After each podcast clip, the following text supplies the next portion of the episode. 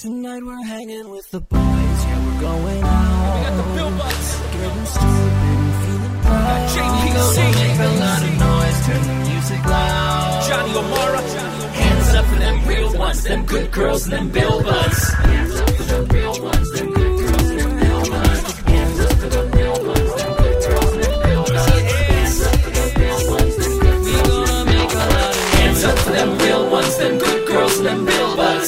Well, hello, everybody, and welcome back to the Bill Buds Popcast. I, of course, am your host, JPC, with me, as always. God, I, I shudder to think of a time where he's not with me. Ooh, ooh, I didn't like that. I didn't like that. I didn't like that shudder. It's too nice outside to be shuddering like this. Mr. JJO, Johnny O'Mara. Johnny, how the flippin' heck is it going? It's going great. Um, look, I'm gonna say I'm gonna say it. Please. Not not to brag, but I believe I'm impervious to the novel coronavirus. Johnny, this is exactly this is exactly uh, what I said. Um, not six days before I got the novel coronavirus. Now, for me, it was a little bit more of a bit because not not to not to blow up anyone's spot, but we were around two people that I'll just say had a strong chance of giving us the novel coronavirus. I'll say we were intimately close to two people who had a strong chance of giving us the novel coronavirus. We will not name names here, but there was a big chance that we could have developed the novel coronavirus. Now we took two different measures. Johnny, you uh, you isolated, you wore a mask, you uh, you you did your best to not catch the novel coronavirus, and I blatantly shaking my fist in front of God's face, saying, "Smite me, smite me, you coward!" Uh, did none of those things. Uh, and I caught it, and you didn't. So, I mean, wh- what, what, what, what does that say? What does that tell us? Well, and one of us is vaccinated and one of us isn't. I'll tell you what, the one who isn't vaccinated also didn't get the novel coronavirus. So uh, no, uh, this is. I think this is day six of my uh, sojourn into the novel coronavirus, and I got to say, look, not fun to get. And if I, my advice to anyone out there considering whether or not to get the novel coronavirus, I would say. Maybe don't get it. Now, the reason that I uh, elected elected to get it uh, essentially was because I'm traveling next month, and I was like, the one thing I don't want is to get it when I'm traveling. I would rather get it when I'm at my home. Uh, and so I was it, it more of just a numbers game. So I I, uh, I I took it on the chin. And I'm I'm I'm on my road to recovery now. But I gotta say, the novel coronavirus gets a flop. It gets a flop for me. Uh, it's it's we'll we'll see when I get it again, and you know whatever six to four four to six months, whenever my whatever immunity wears off. But uh, for now, it's going to be a flop. You're going to have to work a lot harder than that novel coronavirus. Well, now I will say that I will give not contracting the novel coronavirus a bop. Okay, It's Very been nice. great, and I don't intend to get it ever. I hope I Johnny. Here's what I truly hope for you. I hope you never get it. Uh, I uh, I don't think anyone should get it. Honestly, all the all these people out here saying that they should be getting it, I'd say wrong. I'd say no one gets it. I'll, t- I'll tell you what. I think Ashlee Simpson is better than the novel coronavirus. There, I said it. Now, Johnny, I do have to say, uh, speaking of things that um, you have encouraged me to get, uh, because Johnny was very insistent that I get the novel coronavirus, you encouraged me. I, I don't even know if this was uh, something that we recorded, but you said you got to try these Lagunitas hoppy refreshers. They are like hop beverages that are non alcoholic. And I said, Johnny, that sounds exactly like something that would be right up my alley. I went to Whole Foods, I got some of them, and I gotta say, 10 out of 10 stellar recommendation. I fucking love those little hoppy beverages. They're extremely good. Uh, s- similarly, right now I'm I'm pounding back a non-alcoholic PBR, and it's great. Uh, the other thing that I that I picked up when I was there is I picked up these like hop refreshers, these like hop tea things. Man, I, I haven't had hops. I mean, I've I, I've been sober for it's almost a decade, eight years. I can't remember. It's been it's been a long time. Um, and I used to love me some hops. Uh, I was a big uh, I was a big IPA guy. Um, you know, because I'm annoying. Uh, but I haven't had it in so long that it just it's it's such a refreshing taste. I, I love me some hops. It is, and I'm really hoping that me recommending that you drink Hoppy Refresher is the start of um, a real downward spiral for you. Oh yeah, it, it pushed me dangerously close to the edge, and I thought, you know what? I could let it all fall away. the, you know what, Johnny? It's it's funny because, and I, I don't really talk about this much, but it, it is funny how at this point, eight years in, I have almost no urge to like have a drink or do drugs or I just it just the urge it can be right in front of my face. The urge is just not there. The weirdest, tiniest little things though can like s- put that spark into motion. And the other day, I was I was uh, just off my ass with the COVID 19 coronavirus, sitting in front of my TV, watching shit that I would never watch in a million years. I, I, t- I told Mariah at one point, she was like, What are you watching? And I was like, I don't think I'm watching anything. I think I'm looking at the TV and I think things are on because it's not, it's, it's bouncing off of me like I'm fucking Teflon. You're like a Grand Theft Auto character sitting in front of your TV. But I was exactly. I was watching. I was watching a show called The Lincoln Lawyer, um, which is Okay. based off uh, a book that is based off a Matthew McConaughey movie or something. It, it- a pretty flimsy uh, uh, premise, but it was pretty bad, and I wasn't really paying close attention to it. But it was just something that was on.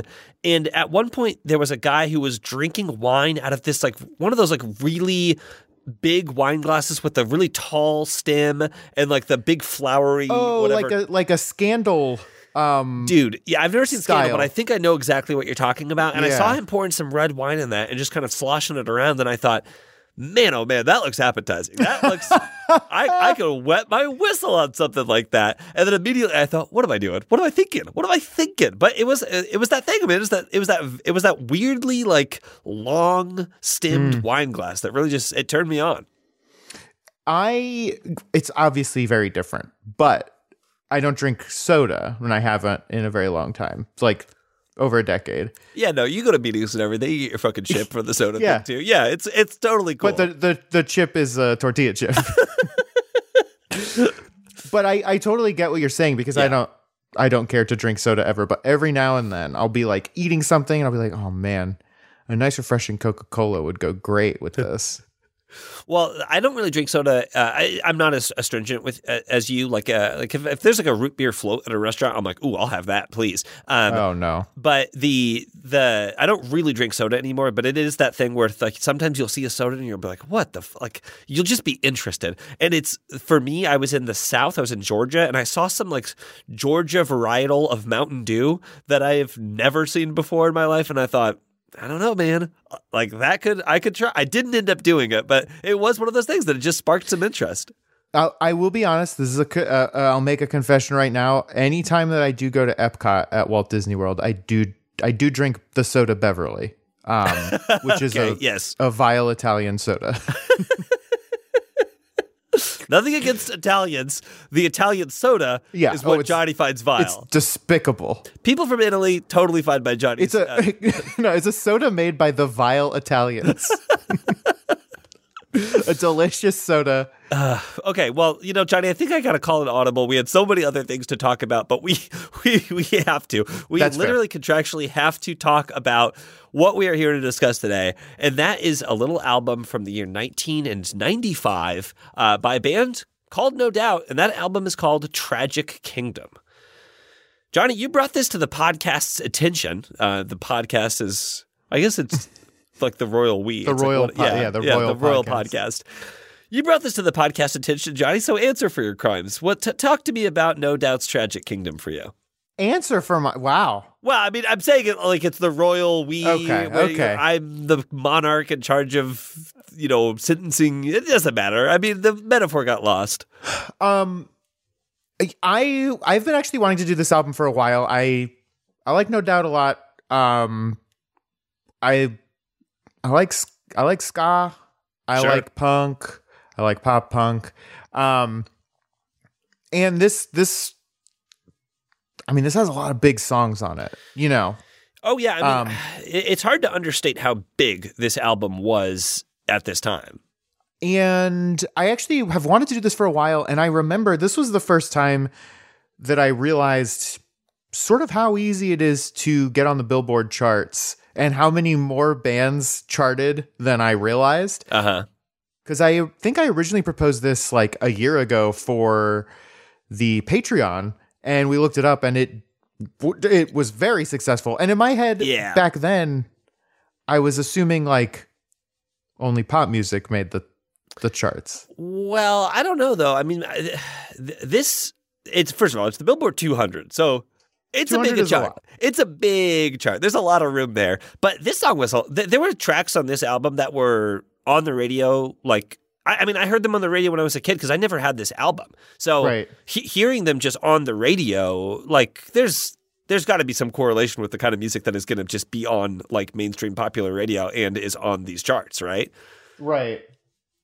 Well, I mean, uh, the, the, to, to to your point, Johnny, this was I, I believe the uh, album came out in October of '95. It uh, debuted on the charts in uh, later in October uh, of '95. Spent nine weeks at number one and 91 weeks on the chart. So a little, almost two years, basically, almost two years on the charts. Um, but yeah, nine weeks at number one too. Like that's that's still a good amount of time at number one. It was it was pretty popular. Yeah. I, I like I said, I never had this album. I I don't. I had definitely listened to this album, but it wasn't in '95. I do remember when I was a kid hearing a lot of these songs, uh, a few of these songs on the radio, though, and some of them were just like so ubiquitous that you couldn't kind of get away from them. Um, I did listen to this album when I got more into ska in like high school ish.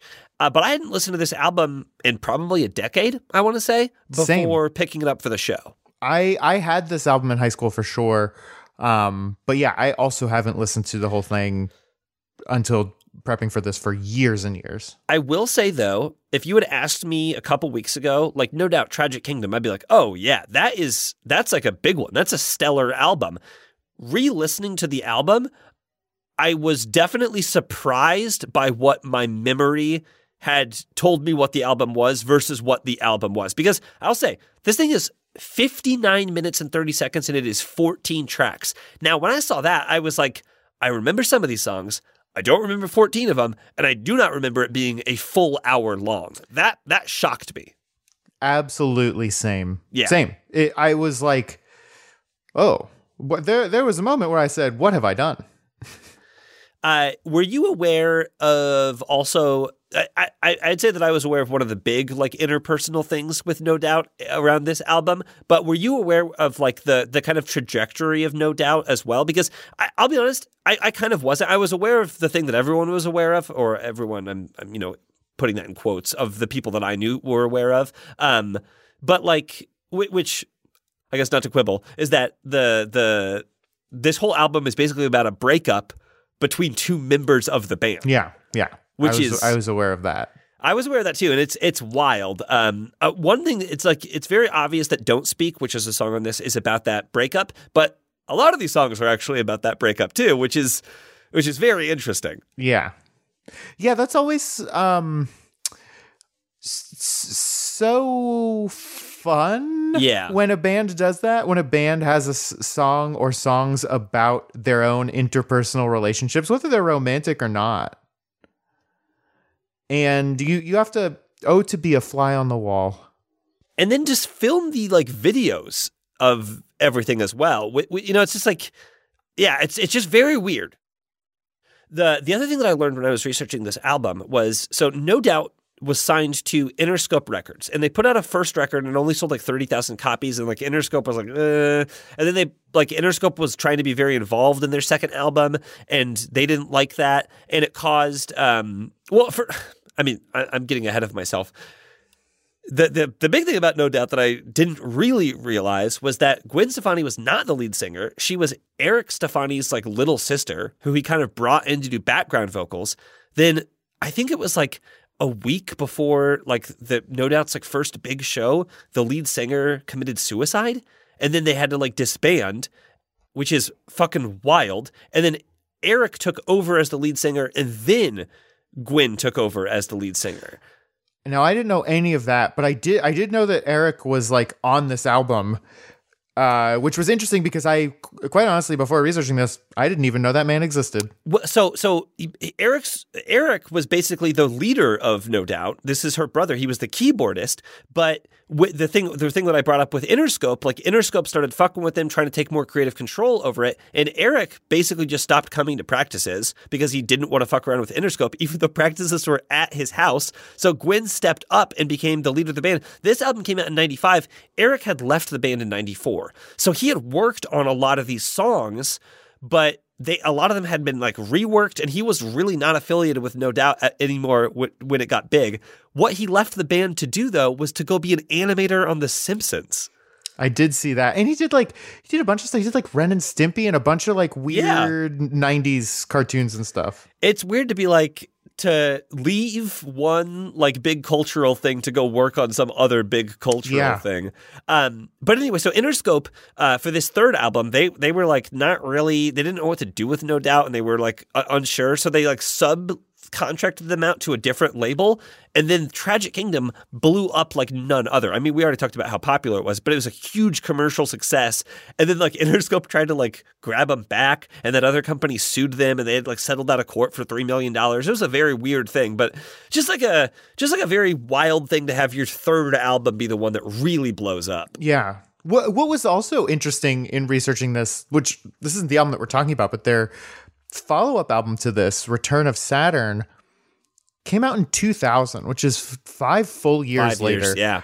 And in my head that I if someone had asked me, I would have said, I don't know, 97, you know, Yeah. like it's it I I was shocked to find out it was so late. Uh, Post the- Y2K. I, I, I'm wondering if part of that was just the six, because this album had six singles on it, and they just kept for like two years. They kept releasing singles for this album. So I I'm think sure they, they, probably could have just toured for years on this album. yeah milked it for as long as they could. Um, and the other fun thing that I realized uh, about this album is they said that the attention and success that this album got prompted a bunch of those big labels like Interscope to go sign a bunch of ska bands. So this album is kind of credited for like the mainstream, a part of the mainstream ska resurgence of the 90s because of how everybody else wanted to have the next Tragic Kingdom so they could sell, you know, 100 million copies or whatever. Maybe not 100 million, but you understand what I'm saying.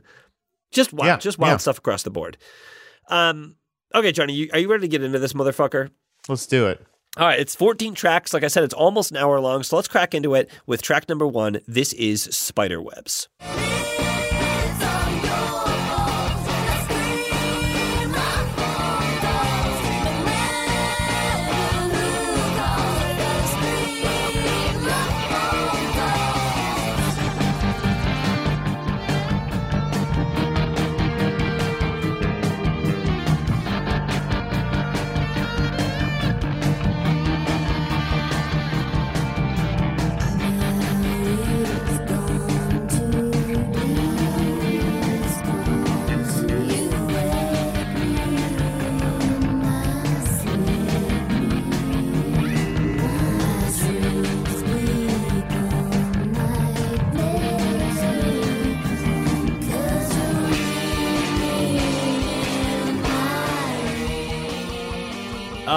right, that's a little bit of Spiderwebs. Uh, track one. I mean, the song's fucking great. It's such a strong start to this album as well. Yeah, that's that's exactly what I said. I mean, absolutely incredible, and it's like a, a good thesis statement of their whole deal. Yeah, for sure. W- Do you remember this song um, being on the radio? Because this this was the one that I was like, this was on the radio all the time. Alternative stations played this all the time when I was a kid. I yes, I I will say I don't think this is the one that I heard the most on the radio though. I don't think so either, but it was it, It was to me- huge. to me. This was the other No Doubt song that I would hear on the radio. There there were there were two on this album that I heard on the radio actually, and this was the other one.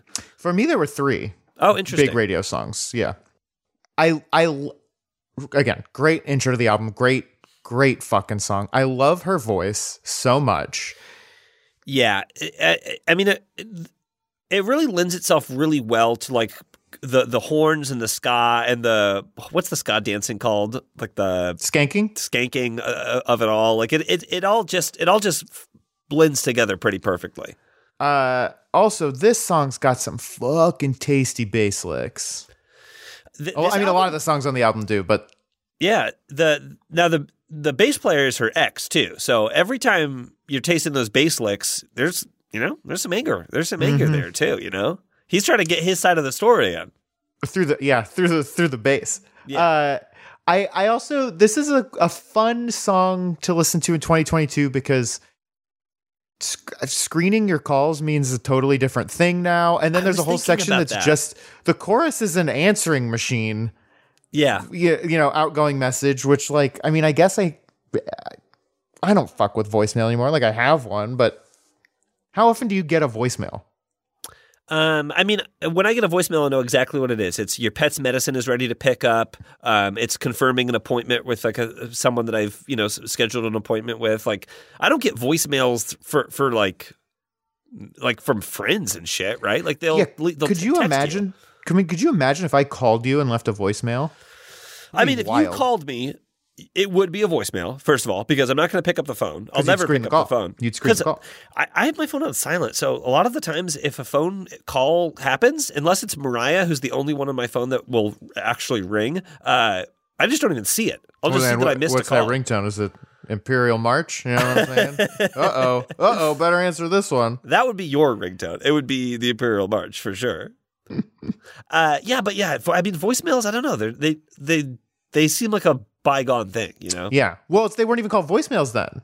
you're right. They were answering machine messages. Yeah. Uh, but but screening your phone calls was wild too because it was like this is before caller ID. Like this is before you knew. Do you remember what you would do?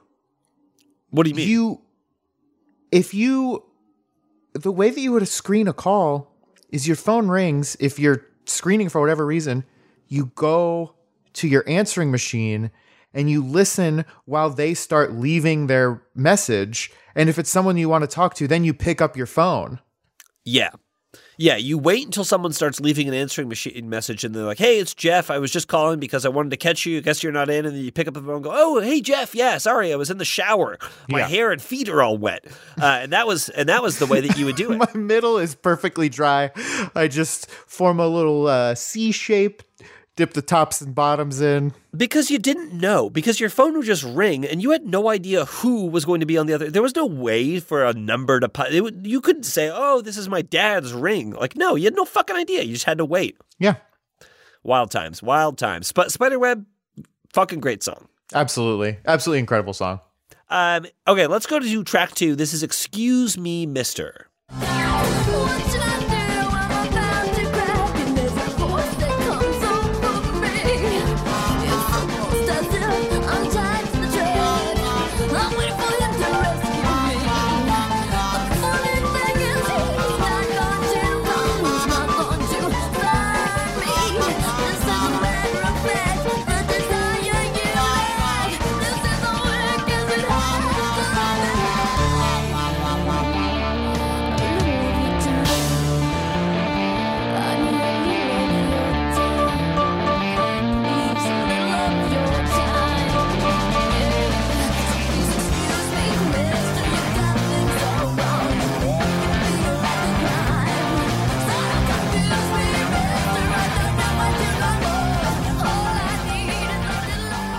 Right, that is a little bit of "Excuse Me, Mister." Uh, I I I remembered when I was listening to this part of the song, Johnny, that I forgot to talk about the video from the last song. Did you Oh, watch yeah, the video yeah. for this album, or, or the videos for this album? Yeah. We we've talked about it before that, but that that fisheye, walleye, whatever lens thing that was So always good. on the floor looking up. I mean, I I don't think anything. I don't think anything ages as poorly as that thing. No, it's it just incredible. looks like fucking dog shit, and everybody loved it. we that reminds me, we got a new dresser for our guest room. Oh, great! Because you have been dressing like shit. yeah, and this person's finally gonna help me Oh my god! get my shit together. But we were cleaning out the old dresser, and in it we found this um thing that clips onto your phone. We got we got these in China. Uh, they clip. It's like a a chip clip almost clips onto your phone. Okay. but it is a little lens, and it turns your phone camera into a fisheye lens. No. Oh. Yeah. You've been taking some pictures, huh? Oh yeah. Having some fun. Oh yeah, I've been skateboarding all around the house. Jessica's pissed.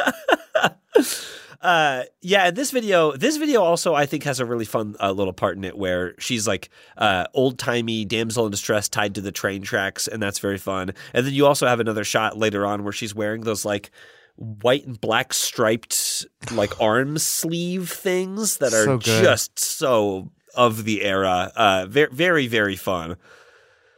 But I don't know. I mean, all these videos, in my opinion, are bad. Like they're they're not like. I, at first, I was like, "Oh, interesting," but the more of them I watched, I was like, "Oh, these aren't really fun." Right. They're they're all kind of the same thing Yeah. where it's just them but but that's mostly what videos I think broadly is kind of what music videos were and still Yeah. are where it's Yeah. just like okay, this is just a thing. I was kind of concerned for her posture in all of these videos because they had her doing shit that didn't look fun or interesting or like comfortable. She was like hunched over in every one of these because they had like the camera on the ground, and I'm like, I'm like, ah, just and, and and the dancing is weird. Like it's it's not just ska weird. It's like. She's like doing a lot of thrusting in one of the videos, and I'm like, "What are we doing? Like, what? What's what is this?" Maybe she was standing perfectly straight, but the fisheye was just making it look like she was hunched. Christ, I hope so because if she had to spend a whole day in those video shoots standing the way she looked like she was standing, I, I, my back was hurting for her. Like on her behalf, my back was aching with sympathy.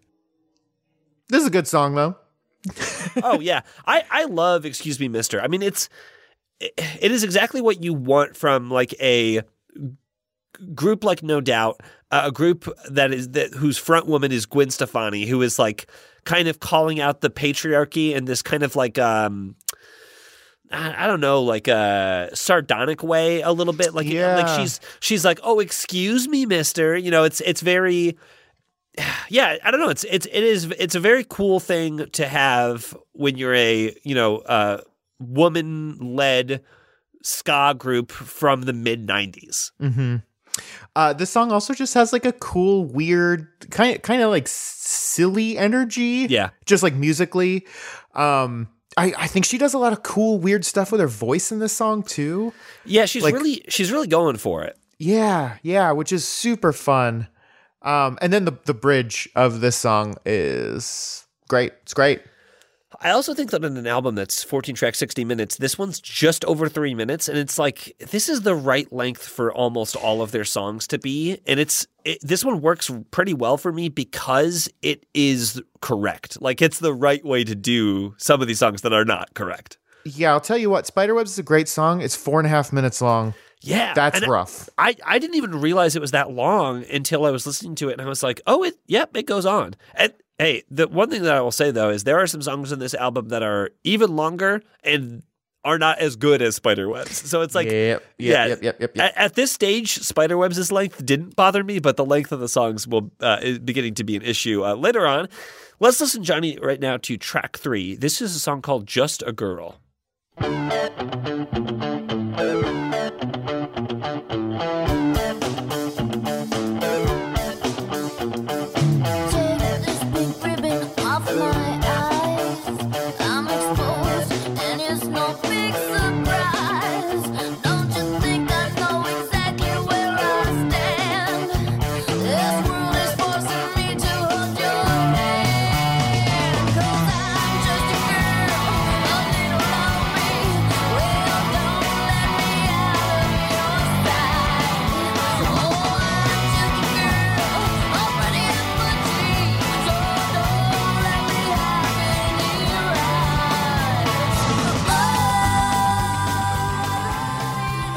That is a little bit of Just a Girl.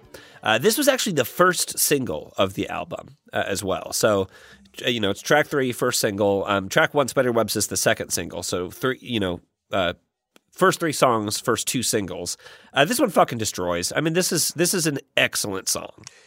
Yeah, I mean, uh, the the only thing, the only note I wrote is iconic song, and the the, I, the intro is great too. Just like fucking kicks off. The, the uh, this song whips ass. The the post chorus guitar riff as well is fucking fantastic. Uh, I, it's it's a really really strong song, and again, the subject matter is like.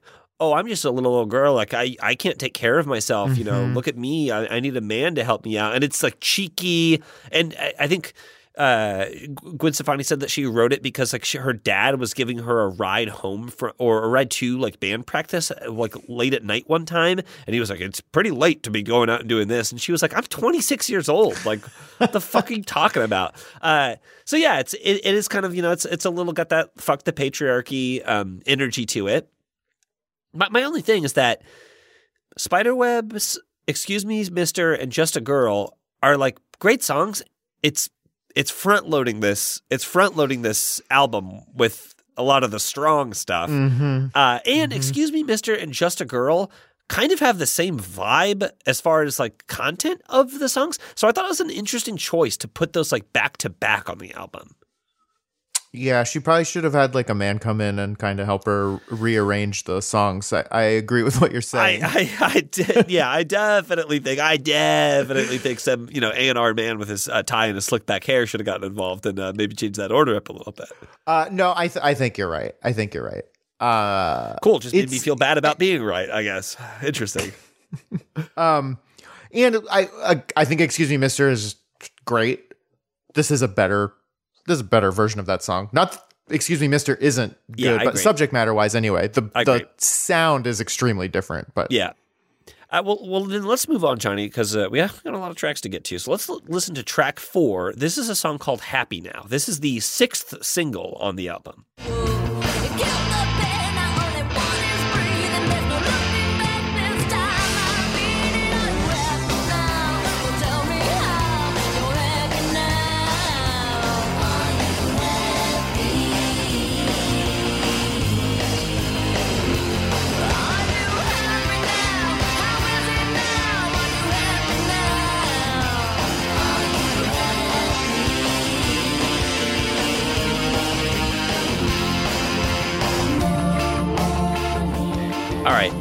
A little bit of "Happy Now." All right, Johnny, what, what are your thoughts on "Happy Now"? um, I like this the song. It's th- this one isn't that long, but it feels long. Yeah, Um, I do. I like the "Are you happy?" at the end of the chorus, uh, and I like the whispering at the end. But overall, it's a fine song that that feels too long. I don't know. For, for for this one, I mean, this is a single too. This is the sixth single. I, I think it was only ever released as a single in like Norway though, but it was still technically a single. But it's like I don't know. I, I just don't feel like it has like a very catchy melody or chorus. I feel like bo- both of those aren't. It feels a little underbaked to me, um, which normally wouldn't bother me. But the album is very front loaded, like I said, with you know the three great songs at the beginning. And then I'm like, this, you know, the album's 14 minutes and it's, or 14 minutes, 14 tracks in 60 minutes. So it's like, it kind of feels like this is maybe a little bit of a filler song. And I'm like, mm-hmm. at that point, why do you even have the filler song on the album, you know? Uh, because you don't need, you obviously don't need to fill. How much of that do you think was the label, and how much of it do you think was them? I don't know. I mean, that's that is so hard to tell Yeah. with any of this because I'm sure that the label had something to do with all of that. But I don't know. The the, the other thing with Happy Now is like, as as far as subject matter is concerned, like Don't Speak and Happy Now are kind of similar mm-hmm. vibes, and I'm like, you know. I, unlike excuse me mister and just a girl i like both of the songs i think keep them both i think that there's a clear winner between don't speak and happy now. And i, I you know i just that, that's that's just the way. I do like the post bridge guitar stuff. I, I i feel like they're the guitar in this album is pretty strong uh, Yeah. on average. So there's something to like in this one but it just it wasn't a standout to me. Yeah, I agree. all right well uh, a different note. Let's talk about track five. Uh, not a single. This is different people. Is she two different people with two separate lives?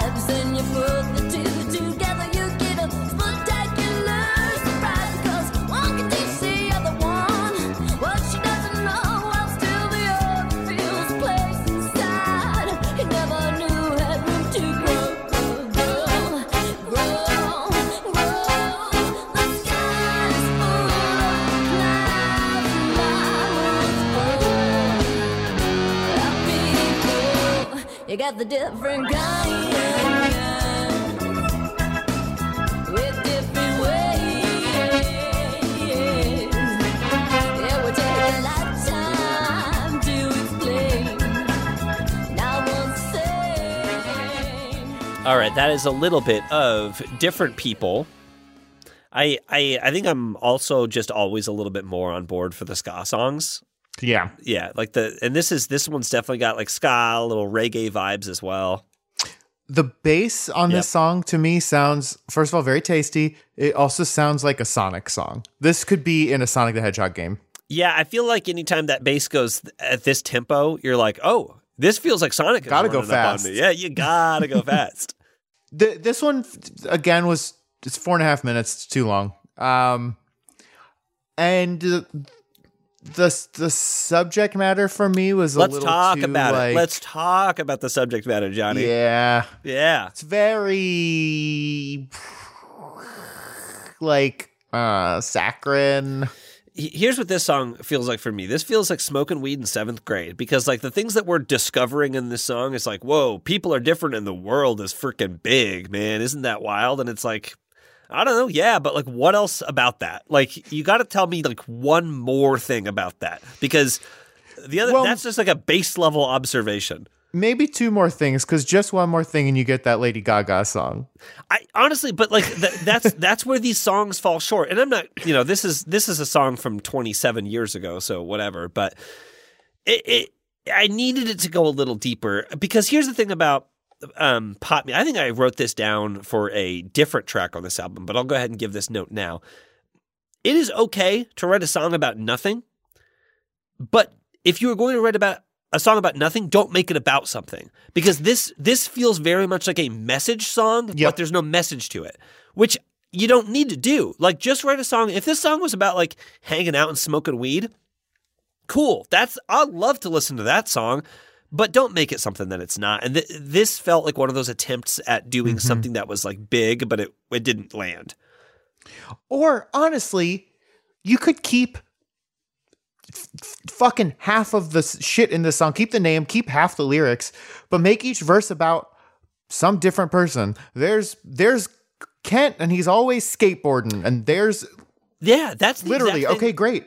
I, I wrote down because I was like, I think Sublime even has a song where they do kind of that. But it's like if you Yeah, were Johnny tell Butt. me, if you was were a to tell me that people are different, tell me how they're different. Like you don't have to be like, like look at this Asian guy and like look at this like black woman. You don't have to do that, but like just describe some people to me. Like let me know who these people are that are so different and why that matters. You know, Deb surfs, Clark skateboards, but they're all still eating at the same hamburger shack. Like whatever. smells like Lou Dog inside the van. Oh yeah, like g- give me something, Dude, Uh, yeah, I just didn't give me enough. There was not enough here. it was real nice out like over the weekend. Hell yeah. You know I had all the windows of my car rolled down, sunroof open, listening to Sublime. Ooh, that sounds perfect. You know what I was doing this weekend? Isolating. Isolating like a good, responsible citizen of the world. Here's the thing: the best part about not having the novel coronavirus is you can listen to as much Sublime as you want. All right, Johnny, let's talk about track six. Uh, this is the, I think this is the fucking seventh single for the album. This is a, a track called Hey You.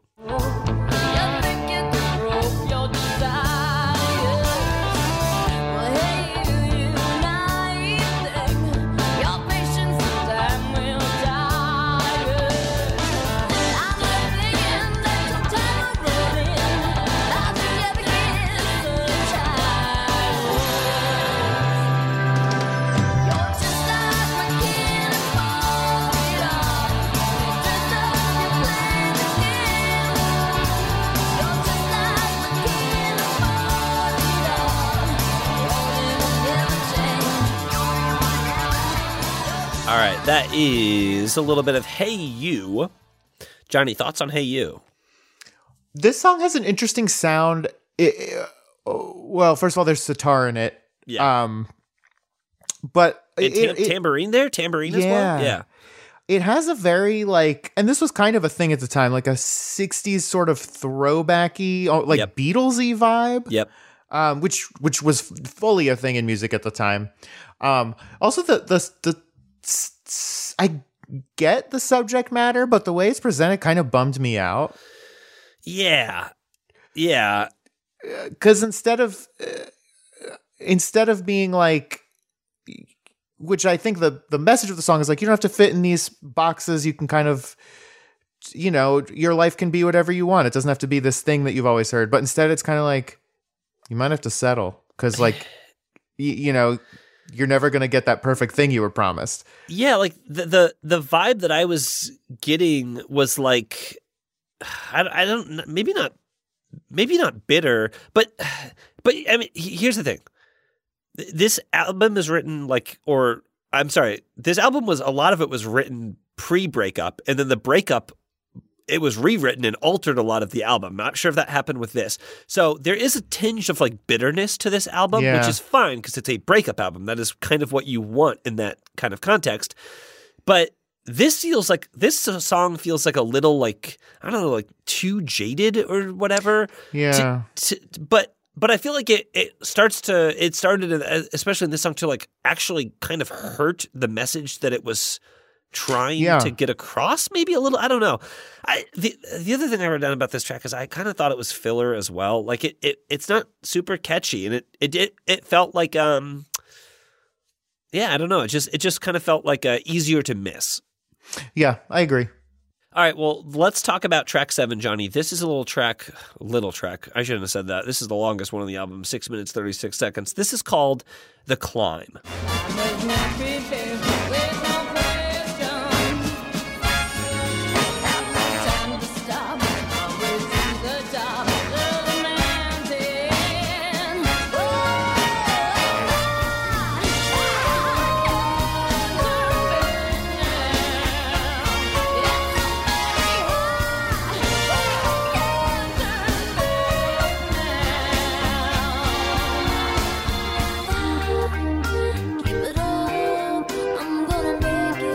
Like I like these keyboards. The keyboards right here I like. Yeah, that's another that's another Beatlesy sound.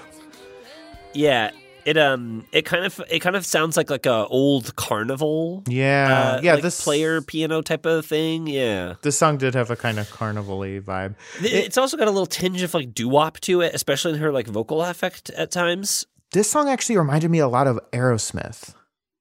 Why? Because it was seven minutes long. Yeah, I feel like I feel like Aerosmith is like the, their best songs are their ballads, and this is yeah. I can see that. I get, I get, I get that. I get that. Um, this song is criminally long. Yeah, Criminal, cr- absolute. It's six and a half minutes. Like what in the and it's like we said it over and over. If your last track is longer, g- go with God. That's fine. Right in the smack in the middle of the album. What in the actual fucking world are you doing? the, the, the, I mean, I feel a little bit different from you, Johnny, because I do not mind a six minute and 36 second song. I do not mind a long ass song. Put it wherever you want in your album. But my God, why make it boring? Like, d- you gotta, like, give me something. Like, th- this song is about a, a metaphorical climb. But it is so general and so like blanketly applied, and there's no specifics to it that the metaphor for the climb is almost completely lost to the point where I'm like, is this just about an actual climb? Like, is this a literal climb? I felt like I was literally like slowly climbing, you know, uh, whatever th- this summit that I'm climbing is If- is a lot. If you want to hear a better version of a song called "The Climb," why don't you go over to Miley Cyrus's discography? Oh, okay. There, now, now, now we're speaking. Now we're speaking. Yeah, I mean, I don't know, man. I don't know what this one was doing on this album. I, I could not get it. Taking up fucking space. That's what. Taking up a lot of space. Uh, but I, I- um, imagine you cut you cut just this song, the the like the overall like Oh, yeah. goodness of this album. Like this this song.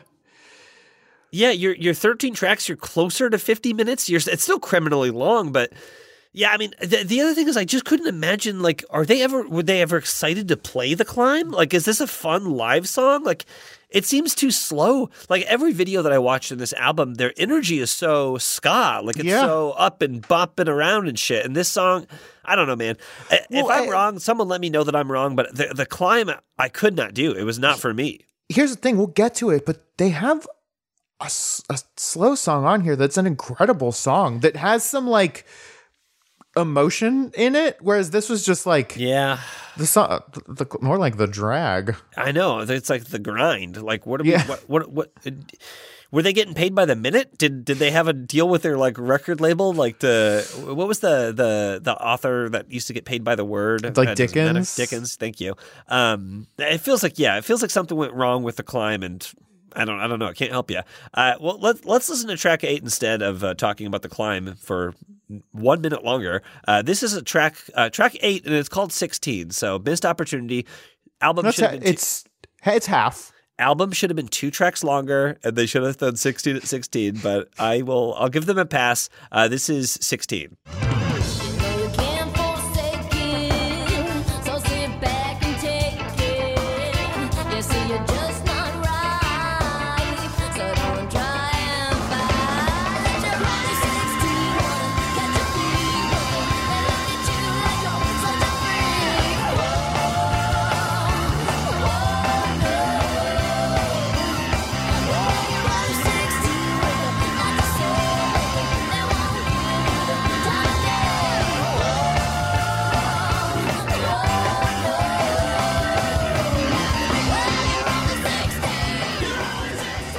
That is a little bit of 16. Um, yeah, man, I like how this one was a little more raw. It starts off with that, like, one, two, like that screaming count. Uh, the uh, uh, my note here, especially coming after the climb, like I was like, now we're fucking talking. Like this is Yeah. this is it. This It's is high, it. it's high energy. The guitars in the chorus are fucking fantastic. Uh, her, her vocal style on these melodies is also like really, really fun. Like it, it almost feels like you can tell which songs on this album they she is excited to sing and which songs Yeah. on this album she's not excited to sing. I don't know. Maybe that's reading too much into it. Um, the interlude to this one is really, really fun. It's got a little guitar solo that's really fun. Like, I, yeah, I mean, she I think she was like 24 or 25 at the time of this album.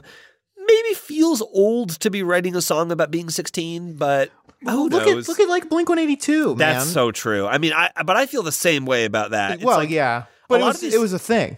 it was to- totally a thing. It's like a lot of punk pop is like men in their like early 30s singing like if I could just have one more beer with you in the high school parking lot, and it's like, come on, man, like you're, yeah, I that which makes me appreciate when a punk song is like be, about being like 28, and I'm like, thank God because you are, you are 28. Like, sing a fucking song about that. Like, let's hear what punk music for 28 year olds sounds like. Uh, yeah. Anyway, And, and the thing about this song is that kind of like what we were talking about the lyric there's nothing like groundbreaking about this song but it's just fucking fun so who cares it's exactly what I want from like a 95 ska punk album like this. This this is the type of song that I'm looking for.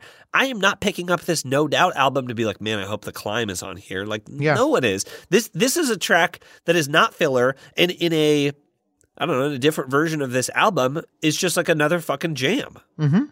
agreed All right, well, let's uh, talk about a song. This is track nine. This is Sunday Morning. I think this is the fifth single.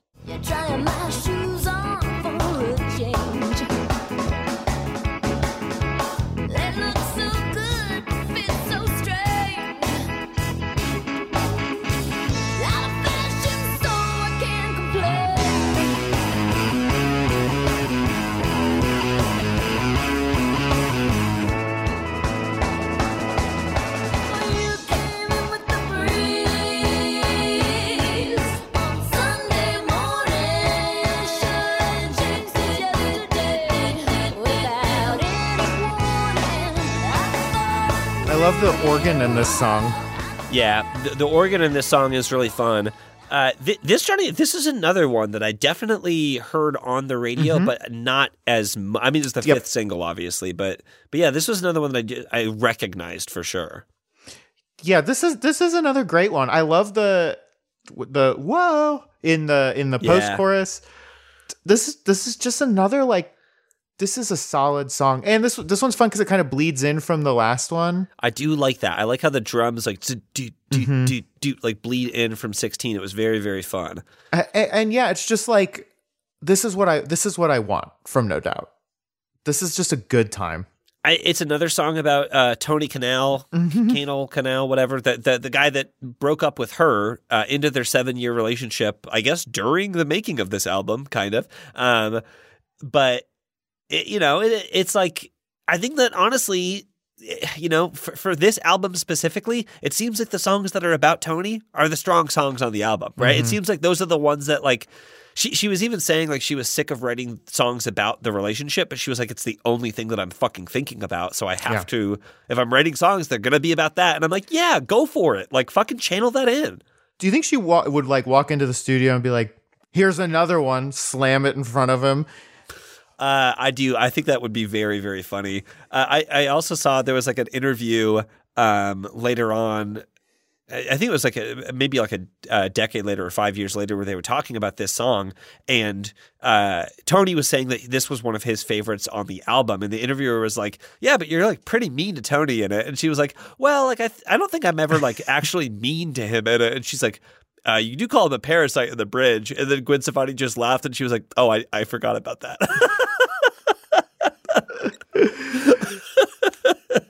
I do think it's very funny to be like, I'm not very mean. It's like you called the guy a parasite and then he had to play bass for that song. But the thing is, his licks are so goddamn tasty. Did you watch the videos for these as well? I did. The, the video for this one was very interesting because it's kind of partly just them playing in a garage and then, then making a big spaghetti dinner together.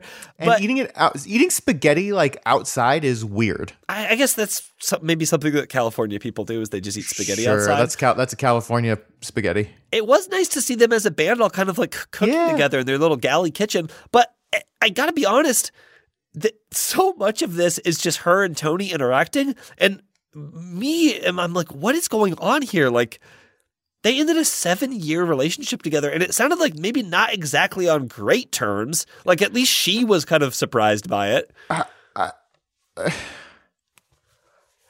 I, I don't know that I, I don't know I don't know I, I, I couldn't even imagine I truly could not even imagine Yeah, I mean, I've I've seen like uh, you know people date on improv teams before and then break up, and it's some of the fucking worst like I'm like most awkward shit that I've ever had to witness. So to and see that's them improv then not one of the biggest bands in the world exactly, but it seems like they're like sharing the stage together with kind of like aplomb and grace, and it does seem like they're both being very like mature mature about it. I don't they're, know. they're It's just like co-parenting the band I guess so. It's it's it is very wild.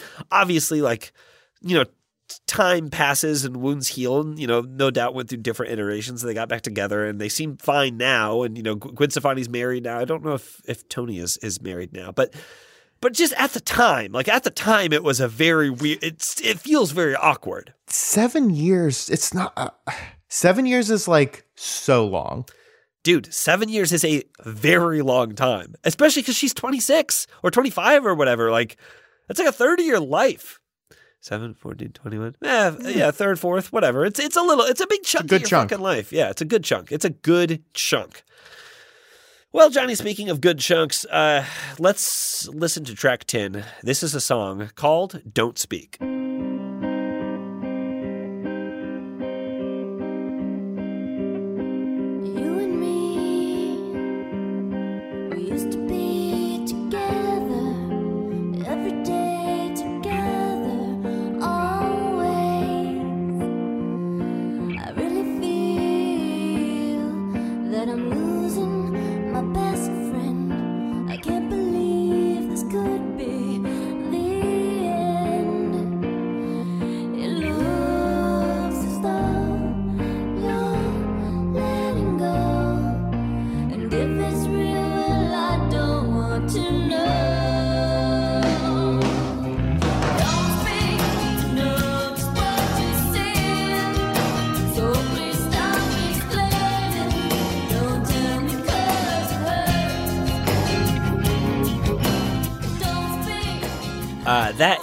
Is a little bit of "Don't Speak." Um, this this is one of these songs, Johnny, that I wouldn't even like. If you were to ask me, what are some of the songs that you know all the words to? I wouldn't say "Don't Speak" by no doubt, but as soon as it starts playing, it's like, oh, I know all the words. Yep. know every single word of this song because I've sang them. I've sang them. I've sang them, and I've meant it. Like you know, it's like. This is this is one of those hairbrush songs, right? Like this is Yes. this is I feel like a very a ve- this song makes you want to just kind of scream with Gwen Stefani, especially when you get into like the the back half of the song when she's just belting it out. yeah fan fan fucking tastic song. It, a absolutely iconic song, incredible breakup song, incredible to be singing it right in front of the dude. Well, he's re- laying down those tasty licks. he's playing the song with you and the song and, and the song's called don't speak which he's a bassist he's not supposed to uh but it- yeah i mean it's that extra layer of it is wild it's like if if Olivia Rodrigo had had a like just one track on that breakup album that she put out, which was just the dude like doing like a like one verse on that track. It's like, why is he here? He shouldn't be here for this. He should be away. But also, it's very clear that she was also in the studio that day. Yes, very clear. Like they're do a duet between them. It's like, what is a duet between these two doing on this album? Uh, th- this is a good, slower tempo Yes. song. Yeah. They can do it, and they they absolutely fucking destroy this song. God, and I mean, th- so earlier in the album, we had these songs that are like the, the climb or whatever, the very general songs that are about nothing. This song is super personal, and the lyrics on this song are fucking beautiful. The v- verse three in this is it's. I mean, it's one, maybe my favorite verse in the entire album because it's like eight words, but it's mm-hmm. you and me. I can see us dying. Are we? And then it hits right. It swells right into the chorus, and it's just like fuck me, man. Like that's fucking that's powerful because it means something. It matters what she's saying there. It's so fucking good. And it's it's so good because it is so specific, Yeah. but it's also the most universal thing of all time. It truly is. It, I mean, it's like I mean, this is this is a breakup in your bones song, and it's uh, that's why at the end, like when she's just fucking belting it, it's so good. And dude, the the the the hush hush darling like outro, rent free, rent free, right in my mind forever. I fucking love that. The The don't tell me because it hurts, man. Don't tell me because it hurts. It's out of control, fucking out of control. So uh, I think this is my favorite on the album. I mean, this is maybe probably my favorite No Doubt song of all time, and it's it's a no brainer because it was just everywhere. I'd be interested to see what like some younger people who maybe didn't grow up with this on the radio think about this song. Um, but th- this was interesting too because this song has like a deeper lore because it was written. Uh, Gwen Stefani and her brother have co-writing credits on it. It was written as a upbeat, a more upbeat love song by her brother. Then Gwen and Tony's breakup happened, and she like rewrote the song to be about the breakup and like made it sad. And they talk about how like there's this like j- kind of jazzy upbeat version of this song that never came to be because of Absolutely what it, what it ended up as. That is so fucking wild. Um, did you watch the video for this too? Uh, yeah, video is weird too because it's like they're like, what's the video about? It's about like Tony and a poisoned fruit and like he's poisoning the band against her and like they're all kind of like looking at her weird and she's I'm like, what is going on? Why are we why is this the video? Is this what happened? This and is why did he fucked agree to do it? Why is he still here? He's he looks like the fucking worst guy. Like, why did he agree to look like the bad guy here? Like, I don't know, man. It just this video left me with so many questions. Just a wild, wild video. yeah, yeah. But I What a- loved it. It was very, very fun. Uh, lots of like long, lingering looks. It's just, it's just interesting. Uh, let's talk about um, uh, track eleven. Um, this is this is a track that uh, not many people know. Uh, Rob Schneider's character from The Waterboy uh, uh, also has a writing credit on this song. This is so- called "You Could Do It." Okay, look, people who watched The Waterboy will definitely get that reference, Johnny. It wasn't for you, motherfucker. It was for what the Rob th- Schneider out there. What are you talking about? It wasn't for me. Where do you think they filmed The Water Boy? That's true. That's right. Spec Martin Stadium in DeLand, Florida, home of the Marching Bulldogs. Yeah. DeLand, Florida, one of the worst places in the, world. Uh, uh, quote me on that. This is You Can Do It. This is track 11.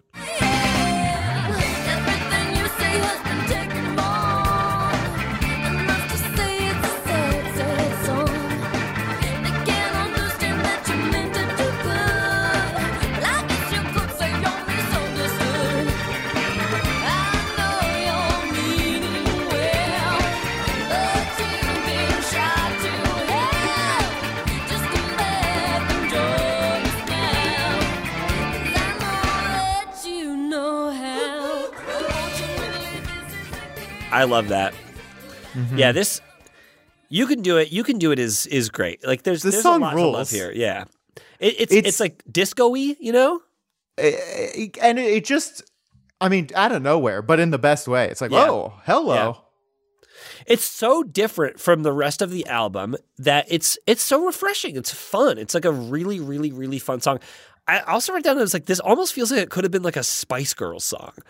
Yeah. It, it just feels like you know very of the moment, like very ninety five, but not necessarily like no doubt ninety five. Like it Especially the hoo hoo hoo. That feels very Spice Girls. that that felt like uh uh what's the the ooh, ooh, ooh, it's all been done. Like is that Barenaked Ladies? That's Barenaked Ladies. Yeah, it felt like very Barenaked Ladies there t- too as well. It just it, it didn't. I, I loved it. I, I I really did like this song. Well, it was too long and it had a fade out, but there was a lot to like about this song. I, I agree. Uh, I mean, I think Blanket, basically every song on this album could be cut by at least one minute, Yeah. But this is this this is a good one. What do you think that this song? My read on "You Can Do It" was it was kind of like a song that she wrote to herself post breakup, like you can get back out there, like you're not going to have to be sad forever, you can do it, type of thing. It, I, I don't know if you had another read on that. it, but that that was the read that I got. Honestly, to me, th- this I've I've created a backstory for this song that Love simply that. doesn't exist. Love that. But this feels like the kind of song that they would play like just kind of fucking around, like in Yeah. between other stuff where it's like you know, probably like someone just comes in with like the disco drums and then, you know, they kind of improvise it and they're like, "Oh, that's really fun. Do we want to just like make that a song?" That's Yeah. that's what this feels like to me. If their writing process is what their videos look like, and they're just like kind of jumping up and down, like very excited to do a song, then that makes perfect sense. Uh, Johnny, let's listen to track 12. This is a track called World Go Round.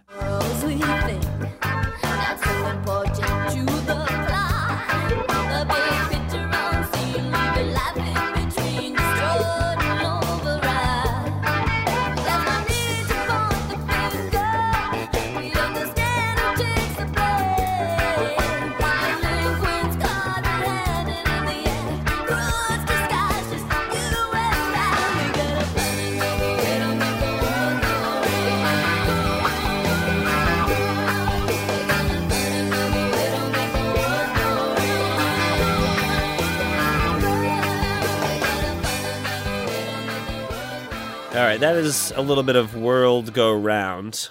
This is a, this is another one that kind of says nothing, but it's ostensibly about saying something. Mm-hmm. Yeah, I, I, didn't need them. I didn't need them. And it's it's harsh to judge something from 27 years ago, written by children, uh, th- this way. But it, I didn't need this song. this one I think was better than different people. Um, I again, fucking tasty licks. Yeah, I, the, the the lyrics are my main quibble with this one. Yeah, the, the, yeah. the licks are not at issue. Uh, it's a little long, like they all are, but yeah, Uh, and I I don't the lyrics I don't care about, but I like the way the chorus sounds. Yeah, I, I, I- you're not going to win me over. I'm not going. Oh, sure, sure. I'm, I'm not, not trying keep to. bashing this thing. Um, but but yeah, I, I can see that. I can see that. Yeah, I, uh, I was when I was listening to this song, I was thinking about um, a, band we've covered on the Patreon before, and they're they're a band that I, I like uh, quite a bit. Hop along. When they are writing like hop along songs, a lot of the times they're like not about anything big or like significant, but they feel very important uh, to Frances Quinlan when they're writing these songs and singing these songs. And I'm like, that that is the type of like I just want something to be important to you when I hear the song. Yeah. And when someone sings a song, it's like got to make the world go round. I'm like, is that important to you? Like, in more than just like the grandiose sense that it's important to all of us that everybody gets along. I don't know. It just it, it feels like kind of put on to me in a, in, a, in a way that is hard for me to enjoy. yeah, I agree. Uh, Johnny, speaking of criminal, we, we got to talk about this because this is track 13, a song called End It On This. Johnny, is this the last song of the album? No, of course not. Of course it is not. It is called End It On This. Let's listen to a little bit of track 13.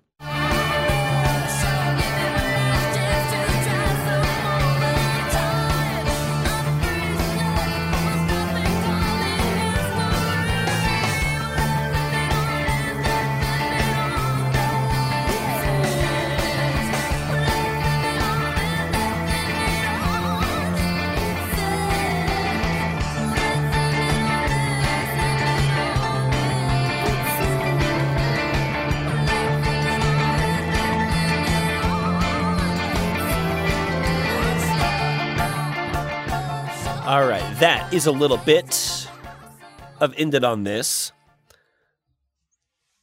I liked ended on this. It's a good song, but they should be in jail because it's not the last song. It, it I, I'm I'm giving a little bit of a spoiler of my opinion of the last song, which is the title track of the album, but would have been perfectly happy if they had ended on this. I think ended on this is a great place to end this album. I think if anything, this uh, album suffers from a little confusion as to what it is, and I think maybe partially that is because it was written pre-breakup and then a little bit rewritten. But this is a breakup album. The best songs on these are like these breakup songs, Yep, and I yep, think yep. ended on this is like this is how you end your breakup album with this song, and it's so weird that it is not that. You know? Uh, I agree completely. This is a good song, and I I have a lot to say about the last song. I, I don't know. I mean, I, I, I just I want it stated, noted here for the record that I liked ended on this, and I think it would have been a good last track. And now we I can agree. get into we can get into it, Johnny. Let's. I mean, this I I got. Uh, it's track fourteen. This is a song called "Tragic Kingdom."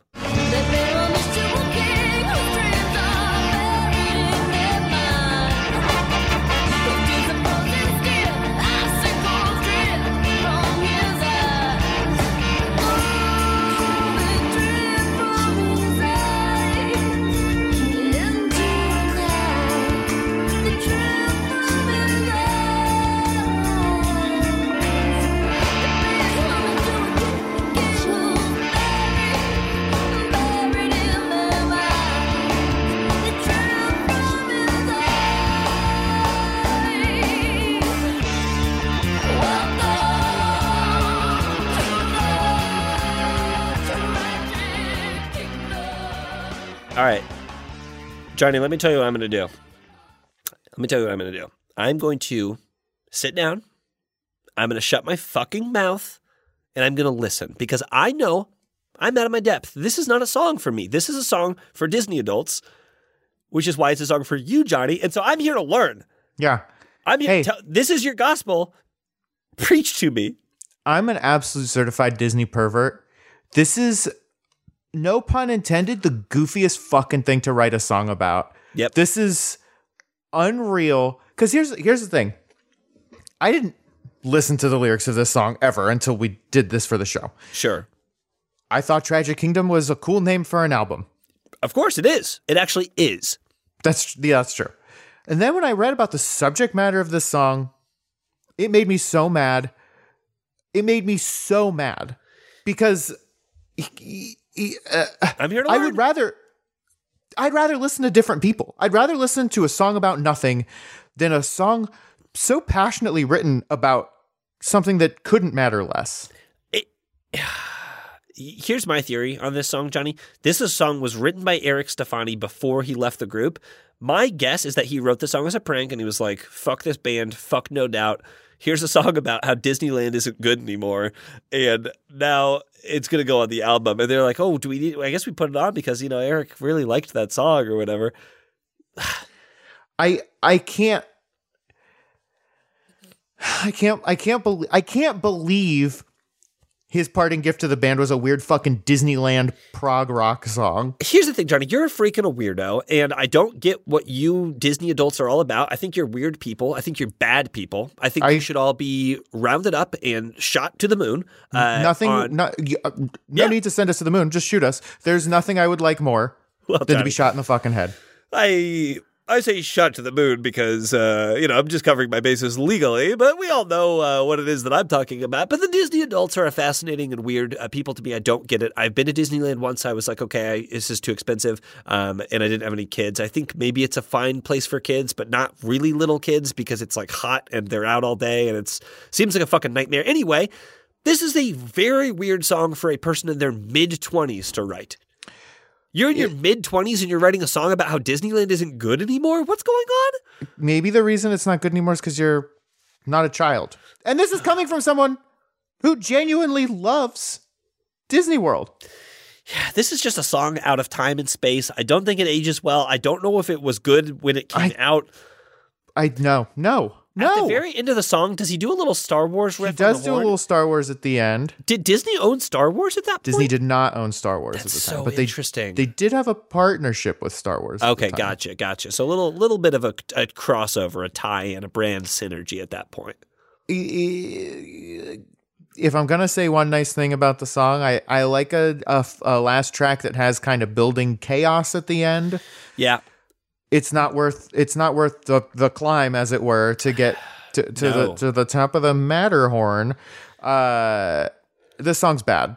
Tragic Kingdom is a good name for an album, though. It's an incredible name for an album. Uh, but yeah, the story was like this guy's like seventh grade teacher used to call Disneyland the Tragic Kingdom, and that's why it's it's called that. But it's like, yeah, man, it's a bad song. It's a weird song. It's it- it's weird that the album's named after a bad song on it. It's weird that the song is last and not ended on this. Just a lot of very confusing things going on near the end of this album that I just didn't understand, and I don't think I ever will. I, I- I'm like mad that this song is on the album. Well, Johnny, that's the album. We t- we listened to it all 14 tracks, 60 minutes of it. That's the whole fucking album. So we we got it. We got to give it uh, uh the old the old Bill Bud's task now sits in front of us. We have to recommend this album to people and we have to place it in our top 100 albums of all time. If you're comfortable with it, I, I will I will go first. Sure, please. Here's the thing. This it's, you cannot really understate how influential this album was on ska as a music genre, right? Like it it really did put a lot of ska to mainstream. It really got it made record labels want to buy up bands and give them contracts to make ska music. So it's big. It's big for ska, right? It's an important cultural like milestone for for for ska, which is a genre of music that I For the very ska community. of the ska community. I wouldn't count myself a member of the ska community, but I do enjoy I do enjoy the music. I will I'm comfortable saying that on the record. You're a you're a Scally. I'm a little bit of a skeptic, uh, skeptic with ska or something like that. Oh, okay. it doesn't matter. I'm a ska. Sure, we could do this all day. But at this, and, and I think that this song, has, this album has great fucking songs on it. Some really great songs on it. But here's what I will say: I cannot, in good conscience, recommend this album to you because it's got too many skips for me. But this album's got great stuff on it. So there's like some tracks on this album that I'm like, man, you gotta listen to like a best of no doubt, and you have to listen. Just, if you just listen to the singles, you'll be fine. There's fucking seven of them. But this album is not is not it did not do it for me, and I I can't put it on my top 100 because there was just too much filler, even though it's got a lot of killer. It's not going on my list, uh, and, and I wish it well. Johnny, what are your what are your thoughts? I I I had really similar thoughts. I I was I was real excited to listen to this. I picked it because I do like No Doubt a lot. I haven't listened to this album Yep. in a in a long time. I was like, this is gonna be great. I can't fucking wait. Um, and then I listened to it, and the songs that are good are, I mean, genuinely some of the best songs that we've listened to for this show. Like, Yeah. Good songs. a- a- absolutely unreal songs. The songs that are bad, uh, I think that I think that the track "Tragic Kingdom" ap- ap- approaches my Vietnam territory. I, Johnny, I'll be honest. I listened to it once and then I never listened to it again. As soon as I got to it, as soon as it ended on this started, I didn't need to revisit Tragic Kingdom. It was it, it was that much of a skip for me. As far as should you listen to the album, Interesting. you you should definitely listen to the good songs. Okay. Yes. Uh, the, probably not. I think probably probably pick up. Uh, they they actually very famously had in like 2001 or 2002 a best of album. Yeah. I, I, I'd say the oh, best this- of is probably a, a, a safe bet for you. The singles 92 to 2003. Listen to that. Uh, I mean, yeah, you just Yeah, if you sucks. only listen It to sucks. the singles, you might miss like a song like 16, but you're not really missing that much. Uh, but yeah, I, I- just yeah. if you're if the others the other non-single song that I would say you should listen to is "You Can Do It." Just a fun Yeah. time. You could have easily cut six five or six tracks from this album. You If could you cut- easily cut, you could have easily cut four. I think you could have cut five. different people world go round tragic kingdom and The climb, the climb yeah. uh, th- i mean then this album's What's, out of control What's funny, Johnny, is before I had listened to this album for the show, just off of memory, if you were like No Doubt's Tragic Kingdom, I would have been like, oh yeah, on my top 100 for sure. same absolutely same Yeah, but but listening to it's a different story. So, Johnny, what do you think? Are you, i- i- is it gonna is it gonna go somewhere in your top 100, or or what? What's your call on this? probably like 28 um okay, 28 is taken by. Uh, it looks like Avril Lavigne's little sister did an album that you really enjoyed. um no no it's not gonna go on my top 100 there's Yeah, two there's it- yeah which which i was i was Weird. ready to put this on there For sure, me too. I was as well. Yeah. um but no and i re- listen to the singles Listen to the singles for sure. and uh, go to disney don't do that. Speaking of singles, hey, if you got a single buck and you want to give it to the show, we would love to have it. Patreon.com slash BillBudsPod. Hey, for only a dollar, you get uh, uh, bonus episodes in our off weeks. And there's a lot of fun stuff like that Hop Along uh, uh, album that I mentioned in, in our Patreon. You got to check it out. And I, I, now I even hesitate saying and putting it on the recording that we're getting close to Garth Bowl territory. Because when was the last time you checked I, it's been it's been a week probably. I've I've been sick with the Corona nineteen COVID virus. What are we at? we're do you want me to tell you At how time recording? Go ahead and say it. we're um we're 17 patrons away from eating Garth Bowls, So which means I've got to go to West Elm or whatever the fuck to get those Trisha Yearwood gotta plates. pick them up. Yeah, six, those fifteen dollar plates. Now, for people who don't know what that means, seventeen away from eating these Garth bowls. What that means is uh, Johnny and I we did an episode on Garth Brooks a long time ago, and we found that his wife Trisha Yearwood makes a breakfast entree for him named the Garth Bowl, and it's one of the most disgusting things that we've ever heard of. And we said if we get to five hundred patrons, we will make Garth bowls. We will stream us making Garth bowls, and we will stream us eating the Garth bowls. We encourage you if you're going to be watching that to make the Garth Bowls along with us and to go through the uh, go through the torture uh, with us as well. Now, Yeah, we do want we. This is going to be um a Jonestown situation where we all eat Garth Bowls the and Jonestown of Garth Bowls. fucking keel over and die. Now, we since this has been a pie in the sky thing, we're actually getting very close to it. So if you are listening to this show and you're not a member of the Patreon, please consider signing up just so we can get this because we're going to stream this, we're going to record this, we're going to put this out probably on like YouTube or whatever, so everyone can uh, can see it with us. And logistically, we'll have to figure that out in 17 more patrons. So uh, please, please do, please do uh, join the Patreon, and it's also just a nice way to support the show. It shows us that you care, uh, and we love making the show, and we would love for you to hear those extra episodes.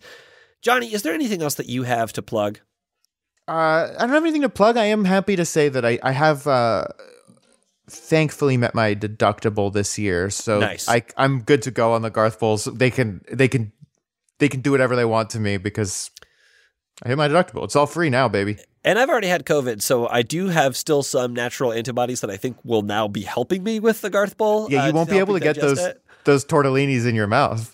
No, I really. If I had been smart, I would have timed it so that I had uh, uh, lost my t- sense of smell and taste right before we ate the Garth Bowl. That would have been the smart money, but I didn't do it. Uh, you can follow us anywhere, uh, Bill Buds Pod. You can write to us, billbudspod at gmail.com. And with that, we tip our trilby. Is it a trilby or is it a is it, Trilby. That's, that's a kind of little ska hat Yeah. that he's wearing. Are those trilby or the fedora? Maybe I don't know. I don't know the difference. We tip our little ska hats to you, and we wish you a fond farewell. A scond. Farewell. A scond farewell. Tonight we're hanging with the boys, yeah, we're going out. We got the Bill Buds. Getting stupid and feeling proud. JPC. Make a lot of noise, turn the music loud. Johnny O'Mara. Johnny O'Mara. Hands up for them real ones, them good girls and them Bill Buds.